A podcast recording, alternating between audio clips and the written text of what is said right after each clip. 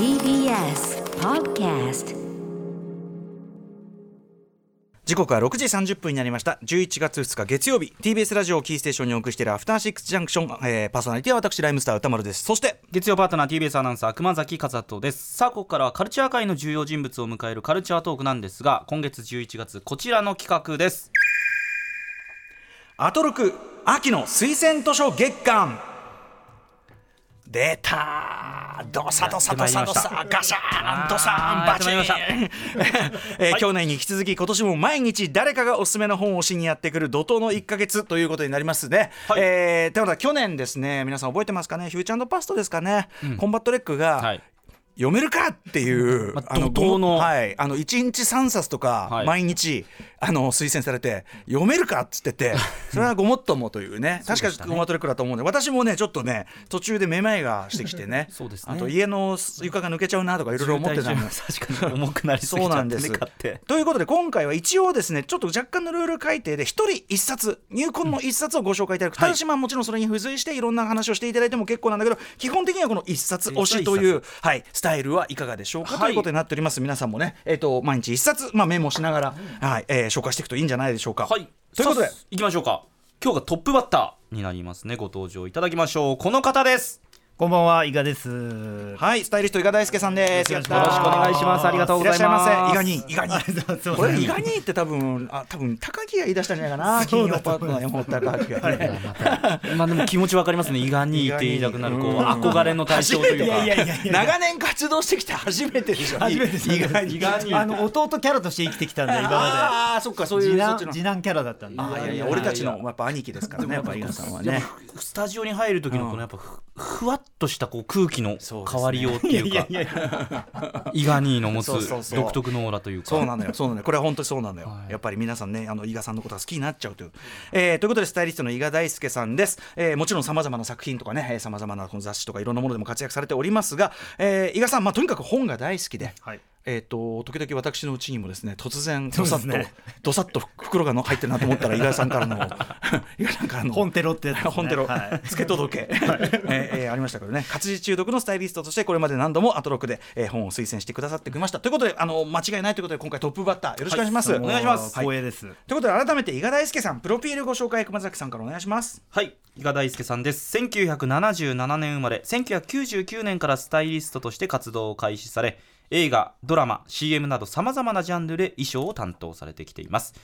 これまでに手掛けてきた映画は「モテキ」や「バクマン」などの大根仁監督作品「化け物の子」「未来の未来」など細田守監督作品をはじめとして「船を編む」「溺れるナイフ」「何者」など多岐にわたります。はい、えーということで、えっと、前回のご出演は今年の3月13日金曜。これね伊賀さん大変申し訳ないあのね、はい。私がまあ某ね、はい。あのミュージックステーションにまあそうそうなんですよ、某っていうかまあねあの岡村康之さんと、はい。ライムスター初めて、はい。我々は初めて出るということで、うひゃうひゃ言ってうひゃうひゃ言ってそっちを取ってしまった、い。やいやいやいや、かっこよかったです。見ました。見ました。僕も見ました。かっこよかったです。はい、非常にね拘束時間も長く。まあ音楽番組 はい。生放送しゃべりしろゼロというね、えーありがとうございます。あそうすみません、それでということで私不在でございました。ありがとうございます。とんでもないです。せはい、戦争をテーマす。る、はい。はい、えーテーマにした本をご紹介いただきましたけど、はい、えっ、と。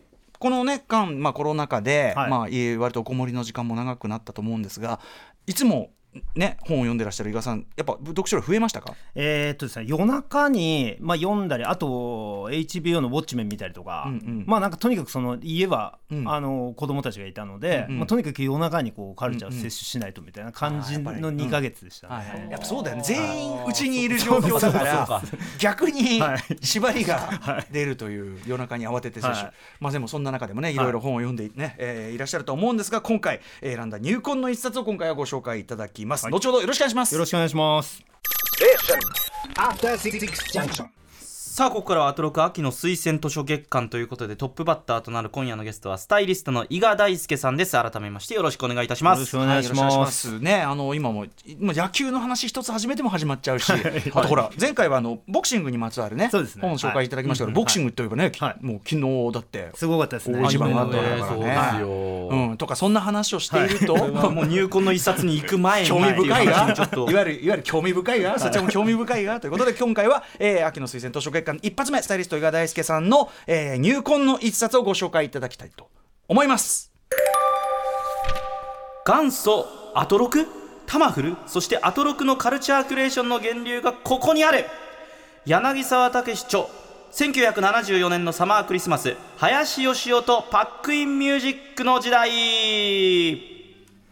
はい。今流れているのはパックインミュージックのテーマソングです。パックミュージックまあパパックインミュージックとは、えー、1967年から1982年まで TBS ラジオ当時は東京放送と言っていました。キーステーションに放送されていた伝説の深夜ラジオ番組です、えーいろんな方担当されているわけですが、えーこの番組で活躍されていたのがアナウンサーの林芳雄さん、えーまあ、TBS アナウンサー、はい。ね方でなんですが、あのーまあ、実は私、まあ、恥ずかしいもう本当に僭越ながらというかあのウィークエンドシャッフル始めた頃に、まあ、例えば水道橋博士から、あのまあ、林芳雄さんのそのバックミュージックでやってたことみを、その今版のようだって言っていただいたりとか、あとあの森田義満さんの、ねはい。奥さんの、えー映画プロデューサー、えー三沢和子さんからも、まあ、歌間さんが今やってることは林芳雄さんがバックミュージックでやってたようなことだって言っていただいてたんですけど、私が本当にやっぱ無知不勉強でですね あのやっぱ林さんの番組もちろんリアルタイムでは間に合っていないしやっぱ博士に言われた時とか全然きょとんとしてて、うん。いろんな方からお叱りを受けた。林芳雄も知らずにラジオやってるのか。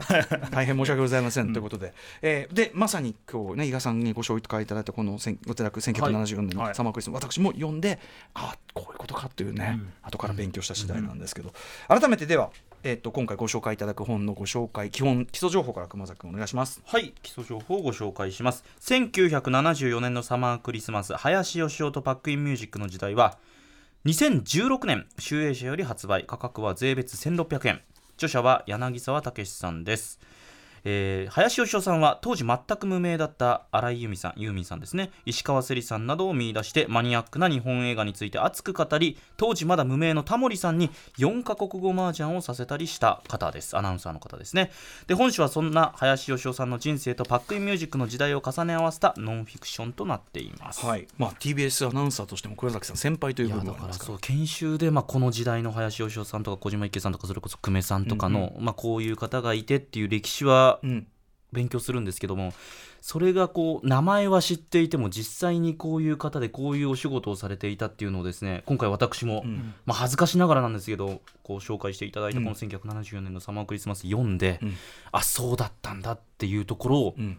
感じましたね。勉強させてもらいました。わ、ね。えからないこともたくさんありました、はい、ということでちょっとどんずばの一冊というかね、そうですはい。ねはい。ちなみにあの BGM もね、はい。あの今回こうき一冊選んでいただくにあたって、はい。ちょっとなんかこうぴったりした BGM も選んでくださいなんていうね、はい。ちょっとこう一鎖を入れてるんですけど、これはあの今後ろに流れてるのは？これは石川せりさんの、えー、と8月の濡れた砂、うん。で映画の主題歌の,、はい。あの同名曲ですね、うんうん。はい、これを選んだのはもちろん林さんといえばというか。そうですね、うん。あの僕も、えー、と林芳雄さん全然知らずに、うん。えー、とこの柳沢武さんって方がうん。もともと難波文藝春秋にいられた方で、スポーツノンフィクションをすごい書かれてたんですね、うんうん1976年のアントニオ猪木っていうはい。すごい名著があって、でそのナンバリングシリーズクラッシュギャルズとかいろいろあったんで、ん。でこの74年のサマークリスマスっていうのも、あれ？これ格闘技じゃねえぞと思ったんですけど、うんうんうんうんまあとりあえず柳さんさんだからうんうん。読んでみようと思って、読んだらまあのっけからすごい。掴まれて、うんうんなんだこれはと思って、うんうんでそれが2016年だったんですけど、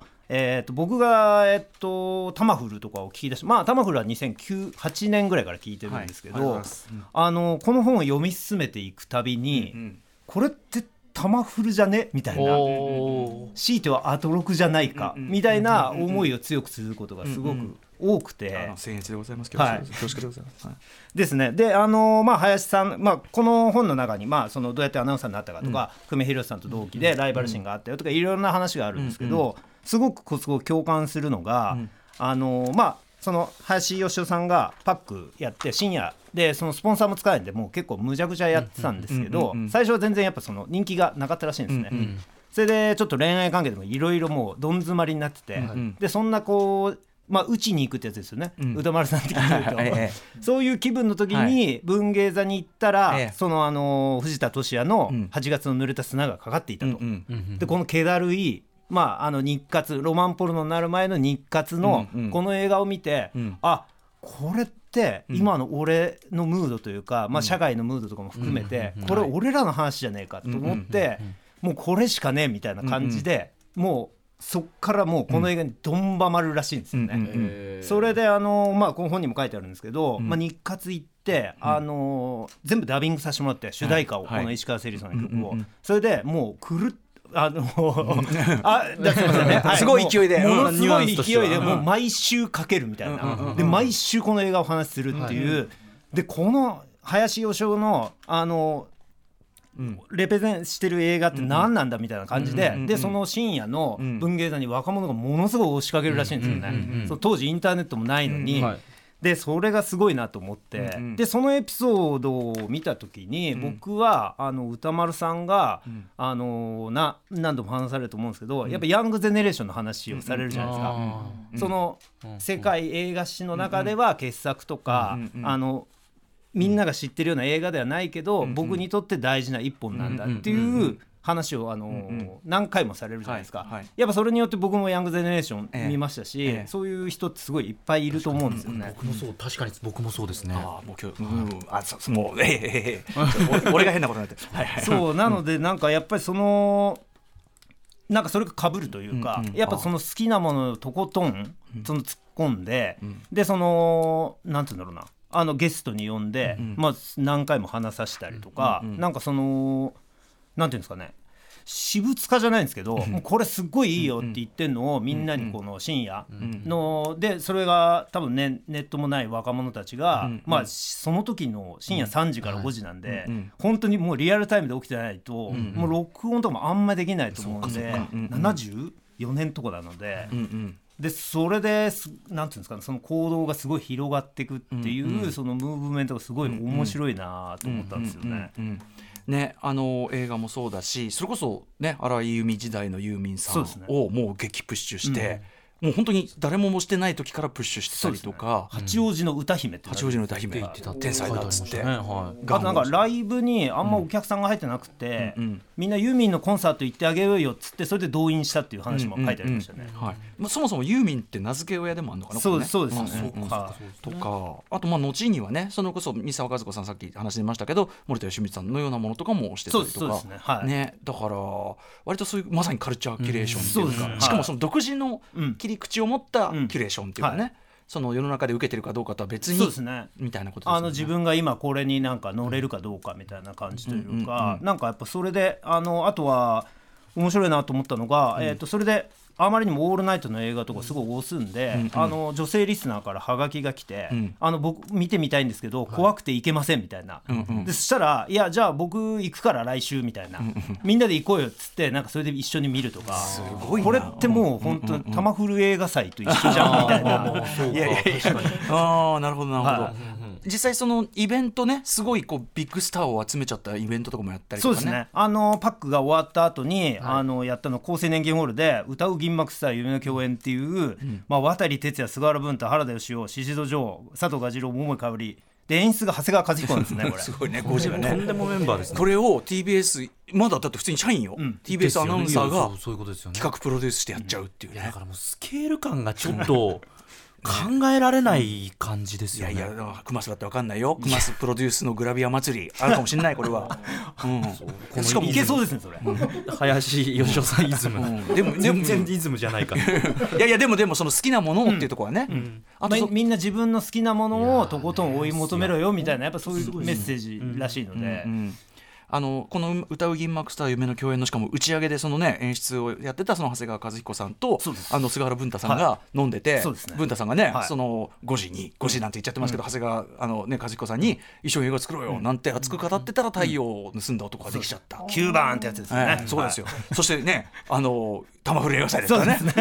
ゆ雪の玉降り映画祭なんですよ、ああそうか。いやだからそのやっぱそのあまりにも富豪が多いなという、まあそれをなんか意識的にやってるんじゃなくて、やっぱりそのなんていうんですかね。やっぱりその音楽だけじゃない映画だけじゃない演劇だけじゃないみたいなものを、まああともう本もそうですけど、やっぱそういうのをこのラジオから耳から摂取して、なんか自分の中でチョイスして選んでいくっていう、その源流みたいなものがこの本の中にすごくあるなと思ったんですよね。そうですよね。いやでもこう重ねていただくのもすごくまあまあ恐縮というかね、光栄というかもう申し訳ないって感じだけどど同時にやっぱこの本読んでるとその1970年代その半ばから後半の要するに学生運動的な、うん。でもまだちょっと学生運動的な、うん。そのなんかな政治の意識の、そういうものも残って反骨の意識みたいなのも残ってる時代からだんだんこう、なんていうかな今に至るん。消費社会的なその若者文化に時代が変わっていく感じもすごいなんか生々しくそうですよね。描かれてて、うん。あ時代が変わっちゃったみたいな感じとか、でなんかその狭間でその林さんがすごいご自分なりに、まあ、やっぱすごく誠実にもがいてらっしゃる様子とか、それもねなんかね、まあ、なんか身につまされるっていうかやっぱ僕も十何年やってるから、はいはい当然時代なんかもね変わってはいるよなっていうところで、だから俺はまあ、もちろん重なるところもあると同時にじゃあ俺ってどうなのかねとかね、うん。思っちゃいましたねなんかねすごくね。そうですよね。なんか林芳雄さん自身がすごいチャーミングな人なんで、これ読んでるだけでもうそれだけで好きになっちゃうっていうか、はうんだからやっぱパーソナリティまあ歌丸さんのこともそうだと思いますけどやっぱなんかパーソナリティはね、チャーミングであってツッコミどころとかあった方がすごい面白いっていうか、やっぱリスナーはやっぱそれですごい連帯感が出てくるっていうか、あると思うんでなんかその辺もすごいあるなと思います、番組終わるっていう時にねみんなもうものすごい抗議活動みたいなね展開されてるみたいな、ね。はい。パチョーレンっていうねうんそうそうそうみねこの番組聞いてる人はそういう熱はねなくていいんですけどね別にね。あのすげえ面白かったのが 最終回の時に出待ちが50人ぐらいいて、ええあのその人をこうその若者たちを置いて帰れなくて、歩こうかっつって、ええ。ここから四谷の方まで歩いてったらしいですね、散歩して。朝、うんうんうん。すごいよな。そういうの熱い近ねい近い関係性というかねね本当に。そっから加賀町に入ってくっていうねいやまさにあのいやまさにそう本当に場所的には四谷のこっから行ったらちょっと先ですからね。すごいよ加賀町ね話っていうね。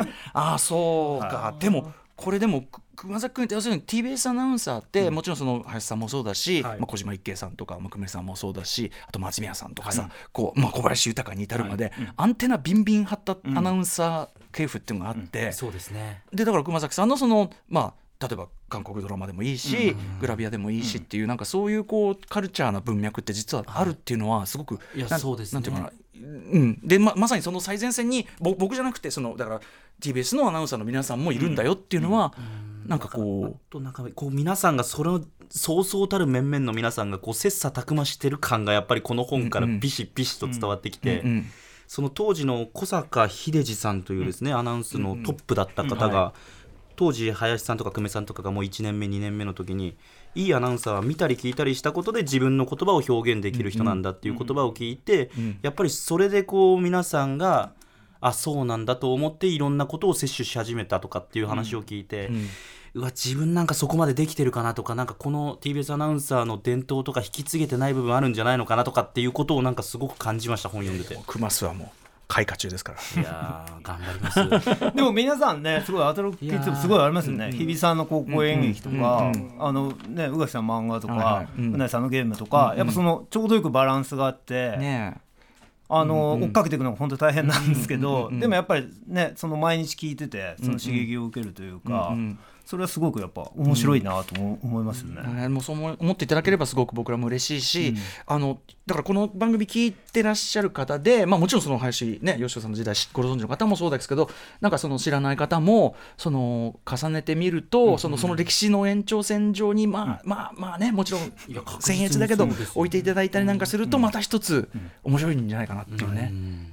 いやすごいね。アニメファンとのね関わり方とかね、はいはいはいはいはい。なかなか身につまされるものがあるなと思って。はい。いや宇宙戦艦ヤマト部僕も子供子供でしたし、その劇場。だから言ってみれば今「鬼滅の刃」に、ん。劇場に行って初めて映画館に行きたての,、あの子供たちと同じ立場だからすごい、あそうだよねって逆に思うんですね、ででも当時俺がめちゃめちゃしっかり大人だったら、そのブームどう見えてたかなって思うと、はいやっぱいや例えば受けかがとかっていうふうにきっと見えただろうし、うん。うん。で言われた若者たちは巨頭って感じとか、うん。あなんかこの感じこう聞かれても分かるなみたいな、うん。なんかねその辺もすごく。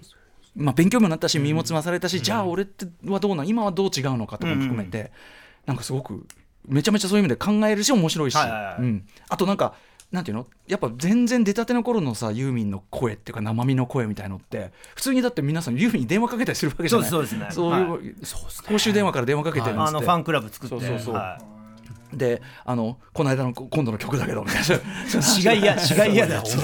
どんだけだよっていうね。ね。えいやということでうわちょっと意外にはい。早っ。早かったですすいません時間ですか？時間時間が来てしまっやっぱたんですね。一冊。やっぱりこれ珠玉の一冊そうですね。ねちなみにえっとそのえっと他に一応参考図書じゃないけど他に押してくれようとしてた本もあるんですもんね。はい一応あったのは、えー、と今度「ゴッドファーザー」を作った男たちの映画あのドラマがあるらしいんで、あのハラン・リッポっていう人が書いたは「ザ・ゴッドファーザー」っていう、うん。